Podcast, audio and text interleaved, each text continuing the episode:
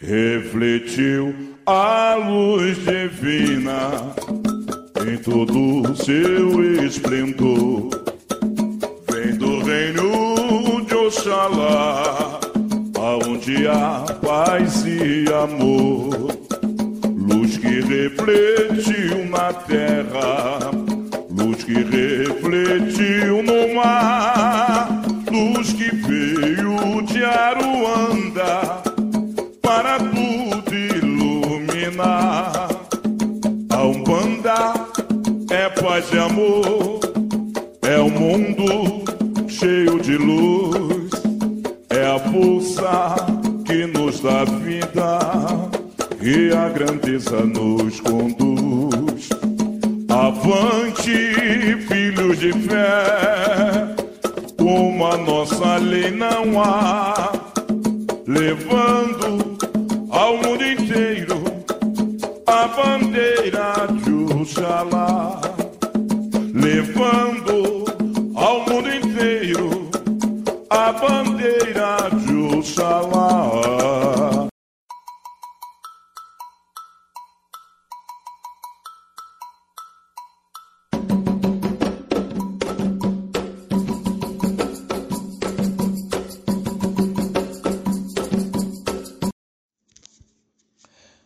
desejar aqui meu feliz ano novo, feliz 2022 a todas as irmãs e todos os irmãos. E hoje estamos dando início ao nosso primeiro podcast do ano.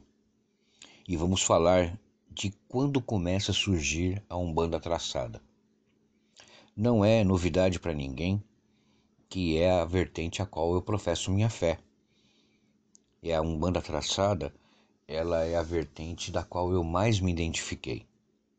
E com isso, é, nós devemos entender que não existe literatura, não existe relatos de quando ela começou, mas existe vestígios na história.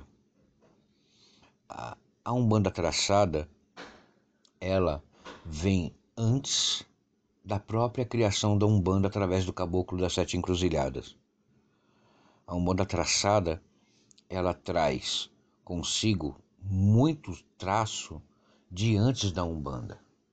Porém, é errado ou é certo afirmar isso?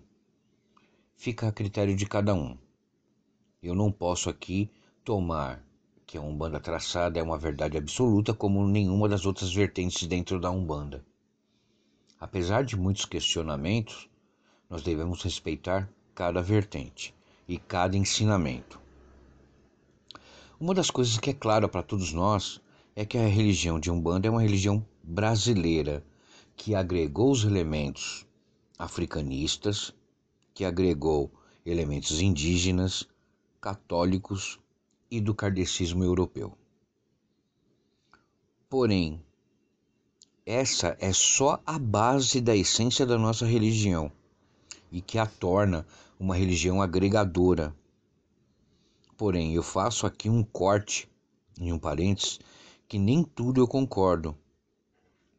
E muito menos estou aqui para condenar algo dentro da nossa religião. Mas eu tenho meu aprendizado em um olhar diferente de outros irmãos, que não convém aqui hoje a gente apresentar. Então vamos começar aí falando do século 17, mais ou menos pelos meados do ano de 1685. Nessa época foi quando os escravos começam a se manifestar culturalmente sobre a sua ancestralidade. Eles pegavam seus tambores, eles dançavam em torno da senzala e com isso eles faziam o que? Manifestavam e irradiavam as suas energias para se reconectarem com a África. E daí nasce o culto do Calundu ou Calindu, como queiram. O Calundu, ele surge aí como uma forma e uma expressão forte cultural do povo africano, do povo escravizado africano. Então, eles dançavam em torno da, da senzala, manifestavam as energias espirituais e ali dançavam a noite toda até de manhã. a Igreja Católica, nesse mesmo período, começa a perseguir os escravos. Os senhores escravagistas faziam o quê? Avisavam o clero e o clero vinha para catequizar esse povo. Então foi aí que esse mesmo povo que desenvolveu o calundu fez o que? Agregou o sincretismo católico dentro do calundu. Nesse período foi o período que eles mais sofreram com a perseguição da Igreja Católica, a, o absolutismo da doutrinação, e eles não poderiam manifestar outra fé que não fosse o catolicismo. Então, a Igreja Católica se mantém absolutista nesse período, sem respeitar a cultura, a religião e a vontade daqueles negros, escravos. Então, meus irmãos e minhas irmãs, é muito importante que a gente pegue esse fato da história, porque é aí onde começa a se formar não só o candomblé no Brasil, mas principalmente o candomblé dando força até aos outros cultos de espiritualidade chegando na Umbanda. E é isso que a gente vai continuar vendo depois de um breve intervalo que a gente vai fazer agora. Até daqui a pouco.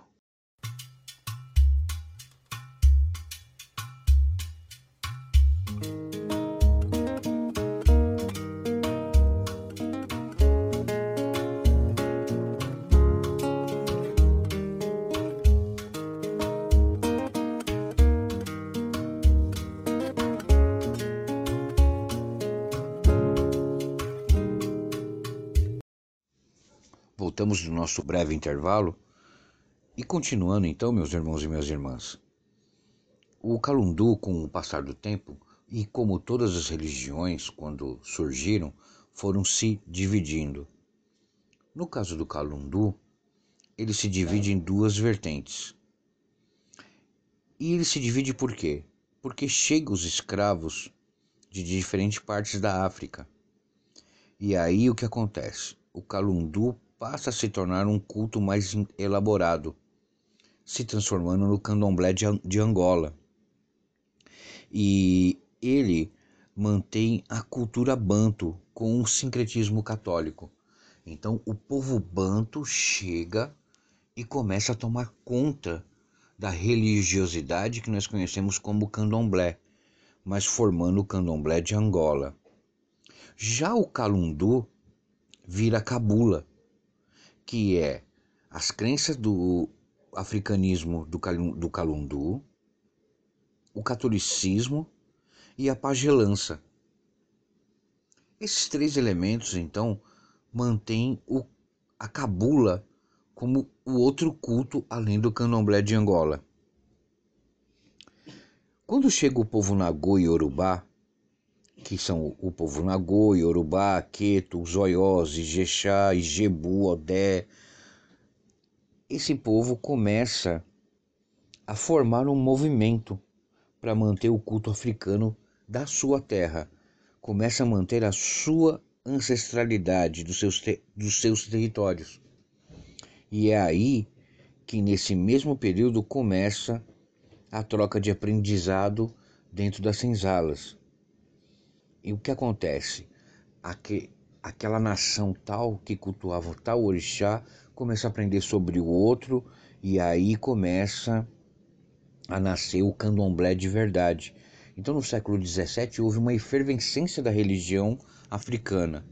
Nasce daí o candomblé de nação Jeje e o candomblé de nação Queto. Então, que são e formam a base importante da religião do candomblé. Então, o que acontece?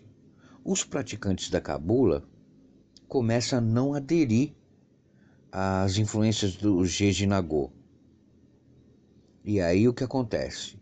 Aí eles vão começar a formar alguns terreiros que chamam de Angola e Almas e outros de Omolocô.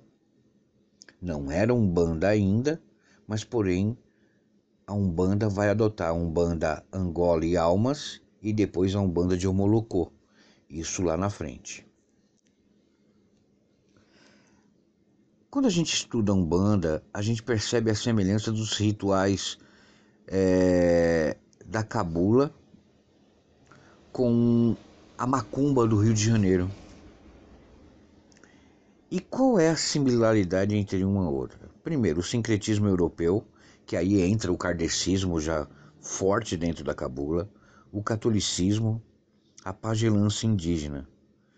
A cabula começa a sair do centro escravagista do interior e começa a vir para as capitais, Rio de Janeiro, Minas Gerais, Espírito Santo, São Paulo, Bahia. E aí esses terreiros começam a se formar e começa a ter sessões. Exatamente isso. Esses terreiros começam a atender pessoas.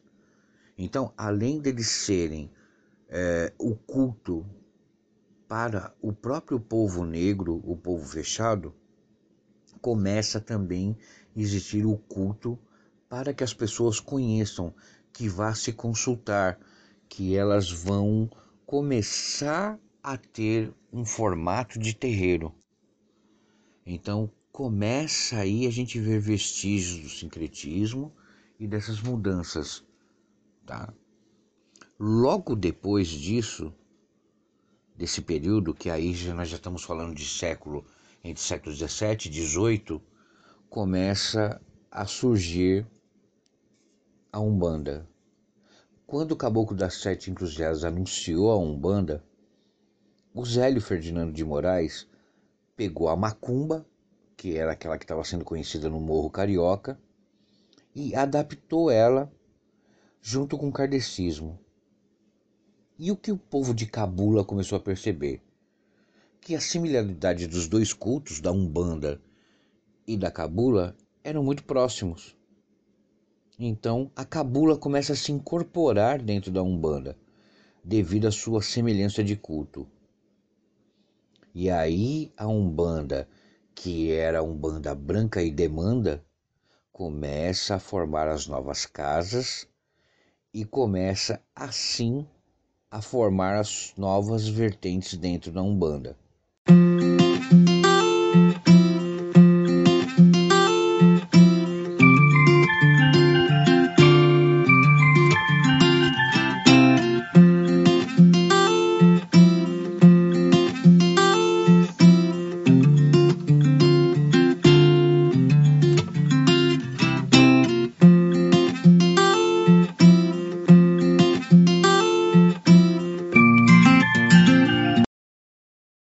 Continuidade agora, meus irmãos e minhas irmãs, a última parte, nós vimos que Calundu, Cabula, a, o candomblé de Angola, vem ali entre século XVII, século XVIII, até a gente chegar no século XIX, o surgimento da Umbanda.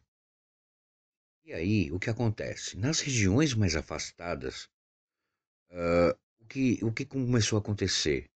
As zonas rurais, os perímetros mais afastados dos centros urbanos, começou a formar a Umbanda popular. O que era a Umbanda mais popular? Ela é descendente dos terreiros de, de Cabula, com a, o mesmo formato da Umbanda de Omolocô, de Almas em Angola. Nesse período, é, nasce uma forte influência é, do Calundu é, dentro da Cabula. E aí ela vai ser dividida novamente em dois grupos. A Cabula Banto, que é ali do século XIX, que vai para Minas e para Bahia. Então ela é aquela que mais se aproxima dos calundus. E depois ela foi para o Rio de Janeiro, Espírito Santo, onde ela foi perseguida até o século XX. Era tratado como é, coisa de malandro, coisa de vagabundo. É, foi uma coisa, uma perseguição muito terrível, não só pela igreja, mas também pela repressão militar. E a Cabula Banto, que sincretizava o Calundu, mas já aquele Calundu com a forte influência africana e, e forte do povo banto. E aí ela agrega o kardecismo, o catolicismo e a pagelança indígena. No Rio de Janeiro, começou a existir a macumba popular, que era antes de Zélio de Moraes. E essas macumbas, mesmo com a criação da Umbanda, continuou existindo. E ela se propagou entre o Rio, Espírito Santo e São Paulo. Já ali no, no final do século XIX, ali, ela já estava totalmente sincretizada, é, igualmente com a, com a cabula banto. E aí o que acontece? Com a prática do Jejinagô e do esoterismo, a macumba passou a misturar vários elementos de todos os estados brasileiros é, e também de fora. Começa essa macumba a receber a mesma influência que a Umbanda recebeu. Influência dos portugueses, dos árabes, franceses, os ciganos, os hebraicos, entre outras nacionalidades e regiões do Brasil. E é por isso que começa também a surgir novas linhas dentro da Umbanda, como a malandragem, a linha de ciganos, que até então não existiam. Né? Com isso, também houve uma disputa de classe. A elite começou a frequentar essas macumbas. E aí você começa a ter uma mistura de classe, rico junto com pobre, no mesmo lugar e professando a sua fé. Então, a macumba, ela é a percursora da Umbanda. E aí, depois de um determinado tempo, a própria macumba se subdivide e se divide em duas partes. A parte mais europeia, que vira Umbanda, a Umbanda de Zélio de Moraes, que recebe a forte influência kardecista, né? aboliu uh, toda aquela cultura primitiva da, da macumba, que são o sacrifício ritualístico, né? o, aboliu o uso de, de atabaques? E a macumba é, dividida, ela passou a, a ter a macumba popular, que manteve todos os cultos com os atabaques e tudo. Então o que acontece? Nasce a Umbanda Branca de Demanda, né, que é a Umbanda de Zélio de Moraes, e a macumba passa a se chamar Umbanda Popular. Então, enquanto a Umbanda, que nasceu através do, do enunciado do caboclo das sete encruzilhadas, não tinha tabaque, é, trabalhava com poucas linhas e, e foi formada na tenda Nossa Senhora da Piedade, a macumba, que virou Umbanda Popular, continuava com seus atabaques, com a mistura ritualística africana, então tinha uh, o sacrifício ritualístico, tinha tudo do, do catolicismo, mais do africanismo, mais da pagelança indígena, e continuou com todas as suas misturas. Tá? Então, o que acontece? Essas modificações é que começa a mostrar que a Umbanda traçada já existia nesse período. Então, o que acontece? Entre tantas divisões e subdivisões, a Umbanda traçada, ela esteve presente em vários pontos da história. Por quê? Porque a Umbanda traçada é sim uma mistura. E que hoje não é tão vista é, dividida como era antes. Antigamente, a Umbanda traçada, ela tinha o culto de orixá, e depois tinha os rituais de Umbanda. Hoje, muitos terreiros já não fazem mais isso. Se tem o culto de orixá para Umbanda traçada ainda, porém não tem mais o, o sacrifício ritualístico, não tem mais em muitas casas de Umbanda traçada, inclusive na minha, não tem o sacrifício animal, não tem é, vários elementos da Umbanda, como não tem quarto de santo, e sim tem camarinha, e assim por diante alguns elementos se mantêm, tá? mas segue-se os pilares da Umbanda. Ela já não é hoje, em pleno século XXI, ela, a Umbanda traçada já não é mais como era no século XX, no século XIX e, na sua história, na sua efervescência. Então, pode ser que muitos irmãos que escutarem esse podcast não vão ver com muitos bons olhos e falar, não, ele está distorcendo. Não, a história mostra, está aí. Então, não trago aqui elementos subjetivos, são concretos. E a Umbanda provém desses cultos anteriores a ela. Não podemos negar que a história do candomblé está ligada à história da Umbanda, porque ela absorveu todos esses elementos.